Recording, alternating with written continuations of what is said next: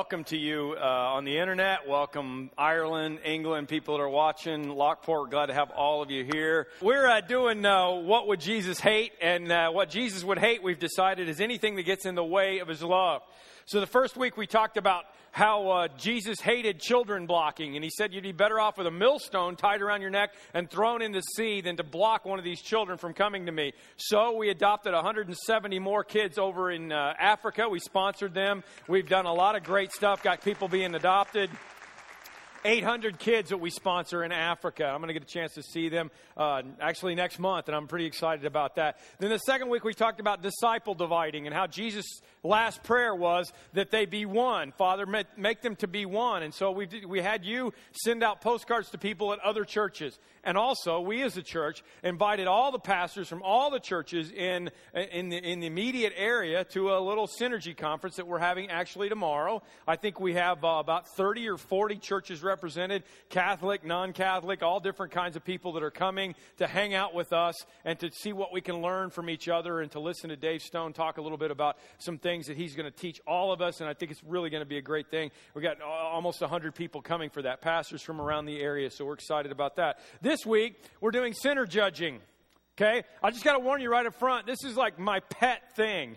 If I had one chance to preach one sermon to any church around the country, it would probably be on this, okay? I just want you to understand that right up front. If you disagree with this sermon, you might as well leave and go find another church because this is where we're at, okay? I'm just coming right up front with you. This is something that's really, really important to me. What, what I know is that a lot of times Christians come off too strong. We, we just, we just we just blow our opportunity to ever talk to anybody about the love of Christ because we come on too strong. Uh, Jesus told us to be salt and light, right, in the world. Okay, you could have too much salt and light, you could have not enough salt and light. There's got to be a balance. So I want to talk about that. Let me explain this whole thing. In any in any group, when you give rules or you know a governance system or whatever, there are always going to be different groups of people. Let me explain it like this. Let, let's, let's go back to school. Okay, let's go back to class. Three groups of people in school, okay? The group in the middle, we're not going to pay attention to. They're the ones that sit in the middle of the classroom, and, and, and we don't care about them today, okay? If that's you, great, okay? That's fine. You know, be wishy washy in the middle. That's okay. Here's the groups that I want to talk about. There's one group of students that always likes to sit on the front row. You know what I'm talking about? Always, uh, not you guys, because you guys aren't like this. I'm getting ready to make fun of you, so don't raise your hand, okay? People on the front row are the ones that uh, they do. They all, you know, they're like, oh, oh, call on me. I know the answer, right? Okay? That, that, that's, that's not, they're the ones that go, oh, teacher, you forgot to give us our homework, right? Nobody, nobody likes those people, right? No, okay? Then there's the other group of people that sit on the back row. Let me hear from you on the back row back there, right? Yeah. All right. You could probably guess where I sat all through school, couldn't you? Matter of fact, I may be the only person in history to ever achieve the highest level of education in their field and never sit anywhere but the back row. I guarantee you, I always did. It wouldn't have surprised you to go into my doctoral class and see me on the back row playing computer games on my laptop while the professor was talking because I had ADD, but so did Jesus, so we're okay. Remember, we talked about that, all right? So, you got this. So here's along comes comes God. God says, "Okay, I want to. I'm going to establish these people. I want them to be my people. I, I want them to follow life the way that I set it up." So He sets up these rules and these regulations, and He tells people how to live. So what happens? Just like always happens, a group of people hang out in the middle, and a group of people decide to go sit on the front row, and they're so good at following the rules. You know, they wear all the right clothes. They're, they're so good at following the rules, these people were, that they started adding rules to the rules just because they needed more rules to try to follow. Okay? Those were the Pharisees. And then back row are the people who you know, we don't really like the rules all that much. If, if rules don't make sense, we don't like to follow them. And a lot of times, the people on the back row are the people who just don't think they could ever measure up to the front row, so they're kind of hiding out in the back row, right? Along comes Jesus. And what does Jesus do? Jesus starts preaching, and he says stuff like, Blessed are the poor in spirit, blessed are they that mourn. He says stuff like, You know, I, I know that you're not really that good, but I've come to help you with your not so goodness. And where does Jesus sit? when he comes to the earth on the back row. Matthew 9. While Jesus was having dinner at Matthew's house, many tax collectors and sinners, quotation marks, came and ate with him and his disciples. And when the Pharisees, the front row people, saw this, they asked his disciples, Why does your teacher eat with the tax collectors and sinners? Why does he sit on the back row? And on hearing this, Jesus said, Hello, it's not the healthy who need a doctor, it's the sick. But go and learn what this means, Jesus said. I desire mercy, not sacrifice. What, what does that mean? I desire a relationship, not rule following. For, listen to this, I have not come to call the righteous, but sinners. I've not come to sit on the front row, I've come to sit on the back row. And he sat on the back row and the teachers called on him. And when he got up to give the answers, he gave the most amazing answers anybody had ever seen. And then he turned to the people in the front row and he said, You know what? You guys ought to not talk so bad about the people on the back row because I love the people on the back row. He said things like, Do not judge, or you too will be judged. Why do you look at the speck of sawdust in your brother's eye when you got a two before sticking out of your own eye? Those are the kinds of things that Jesus said.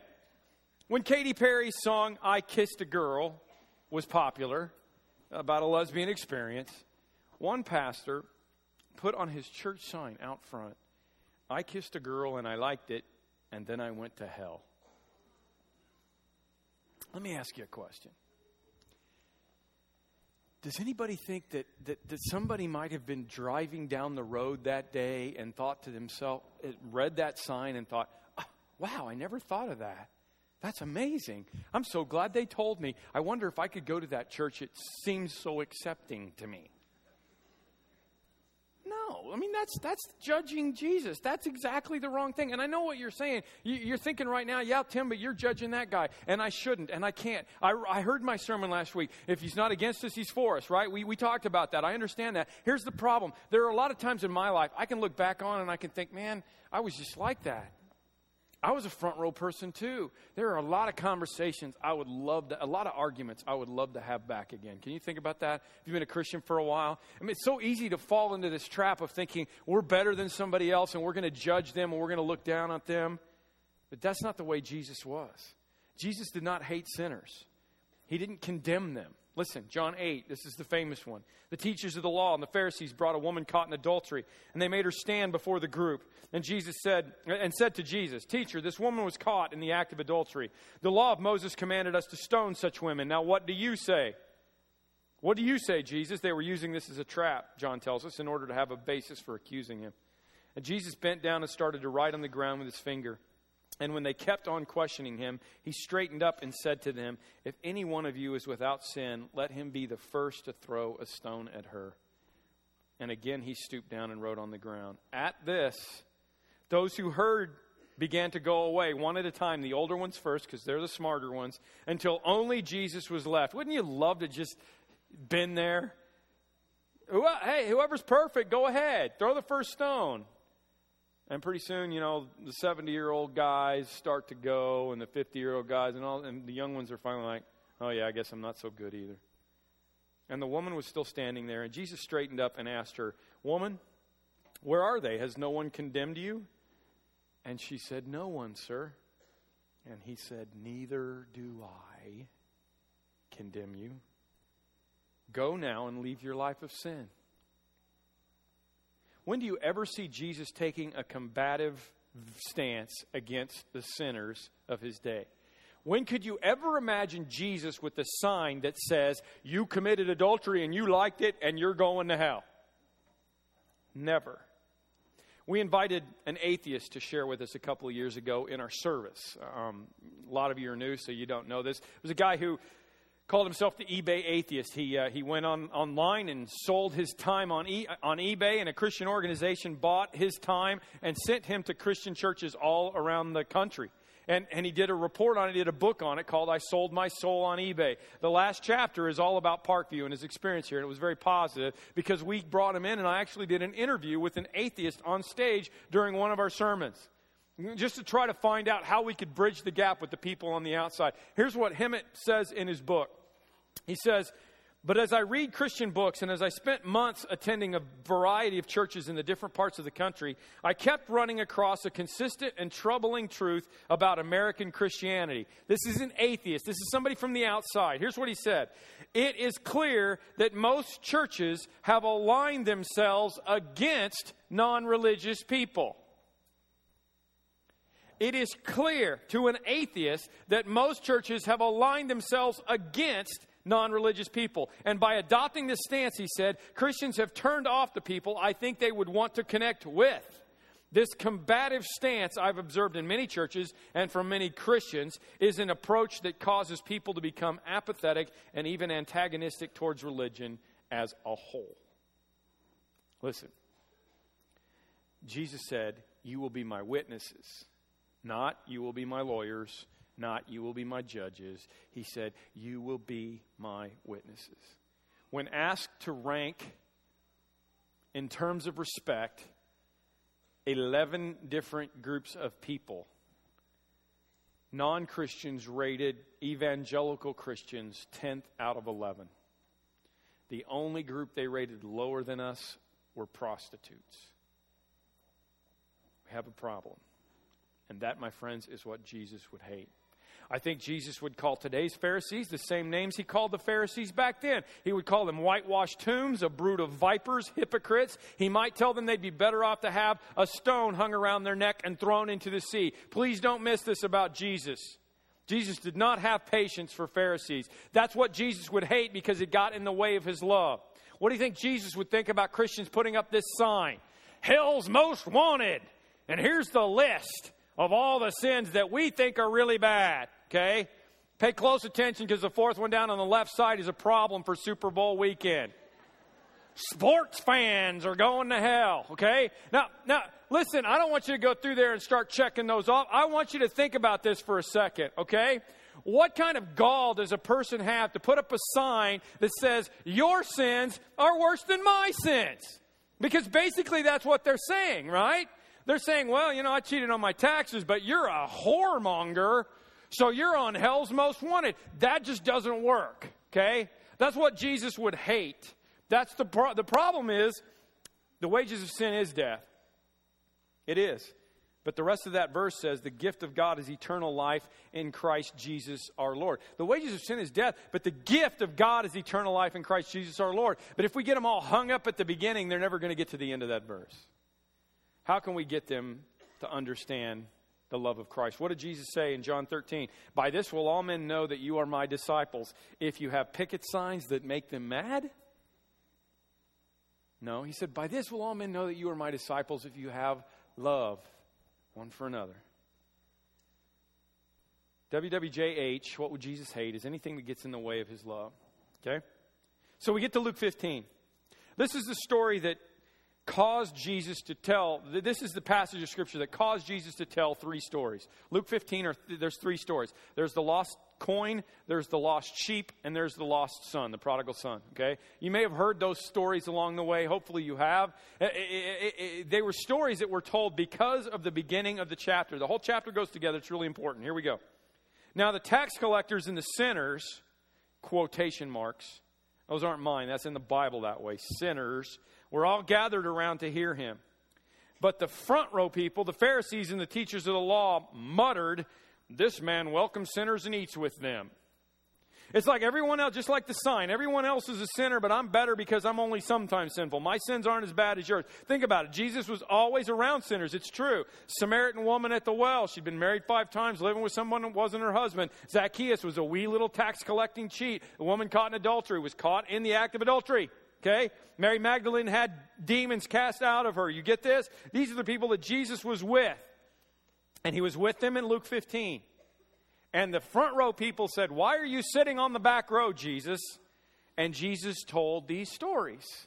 A woman lost a coin. She had 10, she lost one. She went and searched for the lost one. A man had a 100 sheep, he lost one. He left the 99 and he went and found the lost one. A man had two sons. One of them was a naughty son. He was a son on the sign. He had a bunch of problems in his life, and he took all of his father's money and he went off and he squandered it on wild living in the city, and he gave it all up, and he did all kinds of things on that sign that we just read. And then he came to his senses and he realized he was in bad trouble and he was feeding pigs, which is the worst thing that you could possibly do as a Jew. And he was at the bottom of his life, and he thought, you know what? I'm just going to go back to my dad and see if he'll take me back as a servant. But as soon as he shows up, what does dad do? Dad, who is God, starts running towards him and he throws his arms open and he says, Hallelujah, my son's home. Kill the calf. Let's have a party. Get a pinata. This is awesome. Right? And I've told that story. That's my favorite story. That's our theme story at Parkview Christian Church. We're all about the prodigals. I love that story. When I've been a prodigal, I love telling that story to prodigals, but that is not why Jesus told the story. If you're a prodigal, grab a hold of that. That's, it's beautiful. But it's not the point of the story. The point of the story is in verse 25. Meanwhile, the older son was in the field. Okay, remember why Jesus told the story? Because the front row people are mad that Jesus is sitting and hanging out with the back row people. Okay, so Jesus tells a story about how the front row people need to come back to God because God just loves them. And then he says, Meanwhile, the older son was in the field. Doesn't that sound like, you know, there should be a narration going on there, like that's Rocky and Bullwinkle or something? Meanwhile, the older son was in the field. Meanwhile, while all this good story's going on, meanwhile, the dastardly story is also going on. Okay? Luke 15, 25. When he came near the house, the older brother, the person he's telling the story about, heard the music and dancing. So he called one of the servants and he asked him what was going on. Your brother's come home, he replied. Your father has killed the fatted calf because he's come back safe and sound. And the older brother became angry and refused to go in. So his father went out and pleaded with him. Remember, he's telling the story to these people. Unbelievable. I mean, thank God that, that the prodigal son didn't find the older brother first, right? I mean, what happens if the prodigal son comes and he finds the older brother before he finds the father? What, what happens if the older brother's out there with this big sign, Hell's Most Wanted? I did, I went to the city and I liked it and I'm going to hell. What happens? He never gets to the father, does he? If he finds the older brother first, he's never going to get to the father. He's going to walk away like half our country has because they never figured out that the father over here really does love them because they can't get past the older brother. Thank God in Jesus' story, the older brother was out the other way in the field or we would have really had trouble. Here's what he went on to say. But he answered his father, Look, all these years I've been slaving for you, and I've never disobeyed your orders. Oh, Oh, I can't stand Pharisees. Isn't that unbelievable? All these years I've been slaving for you and I've never disobeyed your orders. Listen, if you think you're perfect, I would love to meet you after the service is over but you're not invited back. you can't ever come here because we're not perfect here, okay? Please understand that. I've never disobeyed your orders, okay? If you're in that category, they have churches for you, but this is not one of them. You never even gave me a young goat so I could celebrate with my friends.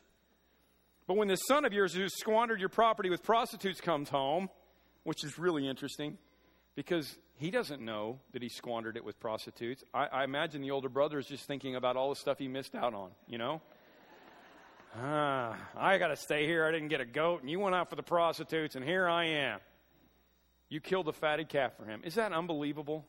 Isn't that unbelievable? What kind of an attitude? And who is Jesus telling the story to? Those people. This attitude is not what Jesus loved. This attitude is what Jesus hated. Obviously, I'm not real crazy about it myself. If Jesus chose to hang out with the sinners, why is that? Why did he do that? Well, a couple of reasons. Number one, let's just be honest, they're more fun. Would you agree? And number two, they're the only ones that are grounded in reality. Because the truth of the matter is, everybody's sinned, everybody's fallen short of the glory of God. Only the, the tax collectors and the prostitutes and the sinners already knew it. Okay? What the older brother should have been doing is having the attitude of the father. He should have been saying, Hey, I'm glad you're here. Here's my sign. It says, Welcome home, instead of Hell's Most Wanted. And I'm really glad you're here, and I love you. And that's why sinner judging is in the category of what would Jesus hate. Here's another story in the red letters that Jesus told that will prove it to you once and for all that this is something Jesus hates. Luke 18. Again, the front row people, they're griping at Jesus about how he treats, how he hangs out with all the back row people. And here's what Jesus says Two men went to the temple to pray. Sounds like the beginning of a joke, but it's not very funny. Two men went to the temple to pray, one a Pharisee and the other a tax collector. And the Pharisee stood up and prayed about himself. I love that. He prayed about himself. Let me just do my Pharisee voice, okay? God, I thank thee that I am not like other men, robbers, evildoers, adulterers, or even like that guy, that tax collector right there. I'm not like that, God. I fast twice a week and I give a tenth of all that I get. But the tax collector stood at a distance, and he would not even look up into heaven, but beat his breast and said, God, have mercy on me, a sinner. I tell you, Jesus said, listen to this. I tell you that this man, rather than the front row guy, went home justified before God. Because everyone who exalts himself will be humbled, and he who humbles himself will be exalted. How many times does Jesus have to smack these people before they understand it? How many times does Jesus have to smack us? Sin is bad, people. Sin is what killed Jesus. The point is, we have all sinned. That's the point. Dietrich Bonhoeffer said it this way Anyone who has been horrified by the dreadfulness of his own sin that nailed Jesus to the cross can no longer be horrified by even the rankest sins of a brother. Looking at the cross of Jesus, he knows the human heart. He knows how utterly lost in sin and weakness the human heart is. He knows how it goes astray in the ways of sin, and he also knows that it's only accepted in grace and mercy. See, the problem is there are only two sons in the story and one father we have to decide which attitude we want to have. And uh, at one point or another, we've all been prodigals. I mean, even if you grew up in the church like I did, there have been times in your life when you've strayed away from God. You've never been perfect, so we've all been prodigals. Here's the problem. After you get back into the house, you have to decide which one of these people you're going to be. Are you going to be the father and have the attitude of the father, or are you going to be the older brother? And the problem is, and I see it happen in my own life, and I've seen it happen over and over again, is the longer we stay in church, the longer we hang out with church people, what happens? The more we become like older brothers. And all of a sudden we wake up one day and we're looking over at those prodigals and we're like, man, I can't believe how bad they are. And we forgot that Jesus paid the price for all of our sin. And what my sin may be better, and God's helping me to be more righteous and more holy because that's what He promised us to do. We still do not deserve to be in the house any more than that guy. That is the essence of the gospel. A lot of people think the religious people are the ones that have it all figured out. But Jesus came and moved smack dab into the middle of the back row gang. And that's why. This approach is better. pastor named Jamie preaches in Florida, decided to love a local abortion doctor. so he went to his office, this abortion doctor's office, armed with a gift and a card for the doctor, who also happened to be a Muslim. He, he excuse me. he dropped it off with the receptionist, but when she went back and gave it to the doctor, he said, Wait a minute, I want to talk to that guy. So he had Jamie come in and talk to him. And the man said, What is it that you want from me? Jamie said, I, I, don't want anything. I just serve a local church, and I wanted to bring you a gift, and I want to apologize for the way Christians have treated you. The doctor was stunned and said, But you haven't treated me badly. And I, he said, I know. The doctor said, You know I do abortions, right? And Jamie said, Yeah, I, I do, and I couldn't agree, disagree with you more on that. But I'm here because I'm genuinely sorry for the way some Christians have conveyed their disagreement with you. Well, the doctor opened up with Jamie and began sharing story after story of attacks and vandalism and threats made on his life by Christians who opposed abortion. They talked for an hour, and at the end of their conversation, he let Jamie pray with him. And as Jamie walked out of his office, he said to the doctor, When it comes to Christians, you obviously know what we're against, but do you know what we're for? The doctor shook his head and said, No. He said, What are you for? Jamie said, We're for love and we're for people. I like to say we're pro people and anti sin, but the fact that we're anti sin should never trump the fact that we are pro people. And then he quoted this great quote from Mother Teresa, who said, If you judge people, you have no time to love them. Take that quote home with you. If you judge people, Mother Teresa said, you don't have time to love them. See, the problem is lost is bad. The coin is separated from its owner. The sheep is going to die without being back in the fold. The son is going to have a life of misery if he doesn't get back to the father. And in our communities and the people all around us, there are people who are going through separation, they're going through eternal death, they're going through. Uh, uh the whole idea of being separated from God and a life of misery, and we have the answer to them. We have the answer for them. What should we do about it?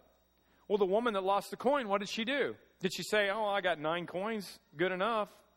No. That's why when we keep filling this place up, we're going to keep making more services and we're going to keep doing more things because there's always got to be room. We've got to always go out and do something about it. If there's a lost coin, we're going to go find it. What did the guy who lost the sheep do? He put up a big billboard to say, I told you not to leave. Stupid sheep big uh, marquee that said, I left the fold and I liked it and I went to hell? Is that what he did? No. They went after them. What did the father do? As soon as the son showed up, he ran towards him. Do you see this? This is what we do. Listen, if Jesus sat on the back row, Parkview Christian Church is going to be a church full of the back row. I hope you understand that. And as I said at the beginning, if that's not your deal, that's okay. It's our deal. Someone wrote me Tim, I had dinner at a restaurant on Saturday night. Happened to be seated on a patio next to a continually growing group of middle aged men and women. They were very loud and colorful, she described them, as they enjoyed round after round of drinks.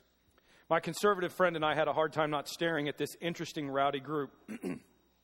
at some random point in their expletive laden conversation, one guy at the table loudly asked three different people in turn, So, you want to go to 11 o'clock Mass with me at Parkview tomorrow?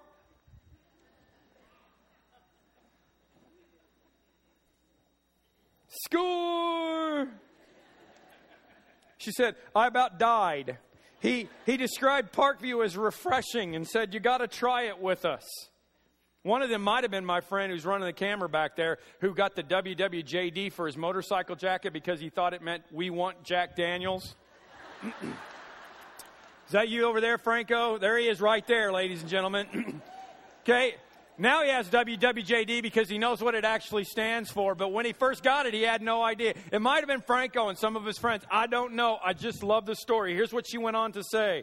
What it boiled down to was this if Jesus walked onto that patio, would he rather have hung out with me or them? My friend and I chatting about books and the psychology of men? Probably not. no one would want to do that. Or Or would he have gone to the table with the rowdy, colorful group? And she answered her own question and she said, I'm pretty sure we would have gotten a polite wave as he pulled up a chair to the other table. The bottom line is this, she said, Thanks for growing a church where we all have a place and we all feel welcome. Our church is awesome. And I couldn't agree more. That is getting it. That is getting it.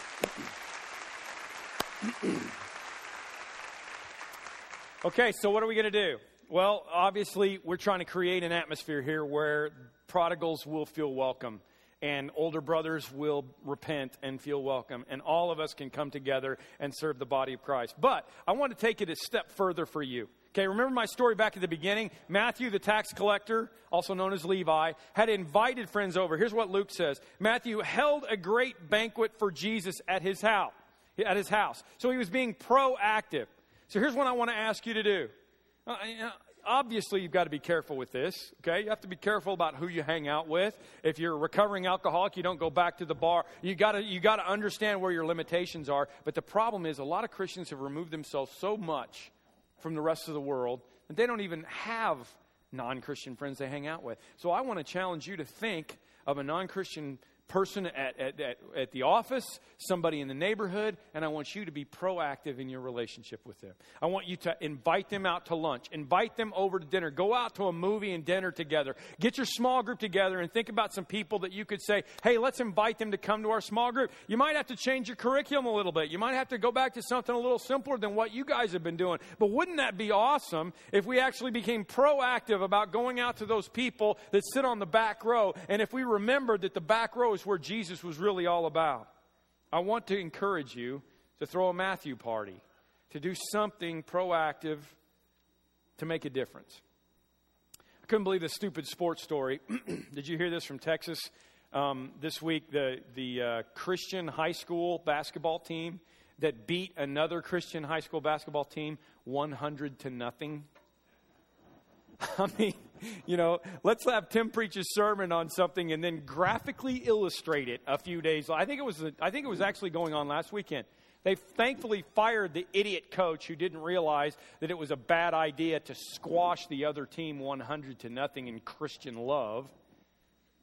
But there was another great story that came out a few weeks ago. I want to read you. This is the one. I wish this was from Parkview. This guy gets it. It was the oddest game of high school football you've ever seen in Grapevine, Texas. It was Grapevine Faith Academy versus Gainesville State School. And everything about it, the reporter wrote, was upside down. For instance, when Gainesville came out on the field, the Faith fans made a 40 yard spirit line for them to run through. Did you hear that? The other team's fans, they even made a banner for them to crash through that said, Go Tornadoes, which is weird because Faith is the Lions. It was more than 200 Faith fans sitting on the Gainesville side and cheering the Gainesville players on by name. I never thought I'd hear people cheering for us to hit their kids, recalls Gainesville's quarterback and middle linebacker Isaiah. And even though Faith walloped them 33 14, the Gainesville kids were so happy that, they, that after the game, they gave their head coach, Mark Williams, a sideline squirt bottle shower like he'd won state. It had to be the first Gatorade bath in history for an 0 and 9 coach. Here's a picture of him. But then, when you saw the uniformed officers escorting the 14 Gainesville players off the field, two and two started to make four. They lined the Gainesville players up in groups of five, handcuffs ready in their back pockets, and marched them to the team bus. That's because Gainesville is a maximum security correctional facility for boys 75 miles north of Dallas every game they play is on the road. This all started when Faith's head coach, Kris Hogan, wanted to do something kind for the Gainesville team. They'd never played the Gainesville team, but they already knew what the score was going to be. Faith was 7 and 2 going into the game. Gainesville Prison was 0 and 8. They'd only had two TDs all year. Faith has 70 kids, 11 coaches, the latest equipment, and involved parents. Gainesville has a lot of kids with convictions for drugs and assault and robbery, and many of those families disown them. They're wearing seven year old shoulder pads and ancient helmets. So Hogan had an idea. What if half of our fans, for one night only, cheered for the other team? He sent out an email to the faithful asking them just to do that. Here's the message I want you to send to those Gainesville kids, Hogan wrote. Give them the message you are just as valuable as any other person on the planet. Some people were confused. One faith player walked into Hogan's office and said, Coach, why are we doing this? And Hogan said, Imagine if you didn't have a home life. Imagine if everybody had given up on you. Now imagine what it would mean for hundreds of people to suddenly believe in you. Next thing you know, the Gainesville Tornadoes were turning around on their bench to see something they had never seen before fans, hundreds of them, and actual cheerleaders. I thought they were confused, said Alex, a Gainesville linesman. They started yelling defense when their team had the ball. And I said, What? Why are they cheering for us? It was a strange experience for the boys who most people cross the street to avoid. We can tell people are a little afraid of us when they come to the game, says Gerald, a lineman who will wind up doing three years. You can see it in their eyes. They're looking at us like we're criminals. But these people, they were yelling for us and by name. Maybe it figures that Gainesville played better than they had all season. Of course, it might have been because Hogan put in his third, th- third string defense towards the end, but still. After the game, both teams gathered in the middle of the field to pray. And that's when Isaiah, the quarterback from Gainesville, surprised everyone by asking to lead. We had no idea what the kid was going to say, Coach Hogan said. But Isaiah said this Lord, I don't. I don't know how this happened. So I don't know how to say thank you. But I never would have known this many people in the world cared about me. As the tornadoes walked back to their bus under guard, they were each handed a bag for the ride home a burger, some fries, a soda, some candy, a Bible, and an encouraging letter from a member of the Faith football team. The Gainesville coach saw Hogan, grabbed him by the shoulders, and said, You will never know what your people did for these kids tonight. You will never, ever know. Jesus said, Neither do I condemn you. I have not come to call the righteous, but sinners. Maybe you're here today and you're a prodigal and you've never ever gotten past the older brother before. I hope that you understand who God really is. And I hope that you can accept my apology on for the times that I've been the older brother, and my apology on behalf of the older brothers that have represented us badly. And forget about them and understand how much Jesus loves you. This should show you right now. Let's pray. Lord, I, I do ask for, my, for, for, forgiveness for my sins. Um, my sins might not have been on that billboard necessarily, but or on that on that picket sign. I might not be on hell's most wanted, but I deserve to go to hell. And there have been times I've committed a lot of those things, those sins, and Lord, I don't deserve to be there, and I ask for your forgiveness. I know that I can't get into heaven. One sin means I don't get to go. If I'm guilty of breaking the law at one point, I'm guilty of breaking the whole law. Your word tells me that. So nobody in this room deserves to be here. Nobody deserves communion. Nobody deserves to be in heaven. We all come before you right now as sinners saved by grace. That whoever believes you will not perish but have everlasting life. We claim that promise. If there are people in this room who have never claimed that promise, they've never asked you to come in and to save them, I pray that right now is the time that they realize that you, as the Father, are running towards them, wanting to throw your arms around them. If they've run into older brothers, Lord, help them to put that out of their mind and, and get past those older brother people and get straight to you. Lord, I pray that you'll just keep the older brothers out in the field. I know that you still love them. You still love me when I act that way. You said to the older brother, Everything I have is always yours. You love them even though they get in your way. Just, I just pray you'll keep them out in the field. Lord, for all of us right now as we take communion, we realize that this is a gift of grace, and we realize that it cost you a great deal. So we don't make light of our sin. You told the woman, Go and sin no more. And that should be our goal. We should be getting better. We should be more righteous. We should be holy because you are holy. Help us as we grow, but help us never to get to the point where we think we deserve it. In Jesus' name we pray.